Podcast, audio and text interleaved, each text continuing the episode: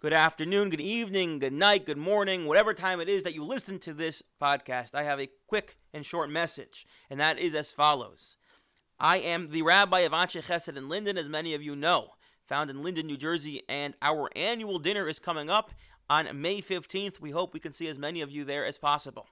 For those of you who do not live in the tri state area, but are still following along for some reason with this Mishnah Yomi podcast, I encourage you and I ask you if you are able to to take out an ad in our ad journal. I'll put the link in the show notes and thank and to thank you know Anshe Chesed for giving me this platform to teach Torah to so many of you.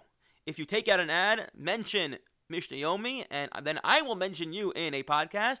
Anyone who takes out a full page ad will then become the sponsor, and we will do the next Masech, the Meshayah Shvius, in Yor Zechus. So again, thank you so much to everyone who follows along, and I always welcome your feedback. Shoot me an email, rabbikatz at anshechesed.org, also found in the show notes. I really love to connect with people who don't live in this area, who I don't, don't see on a regular basis.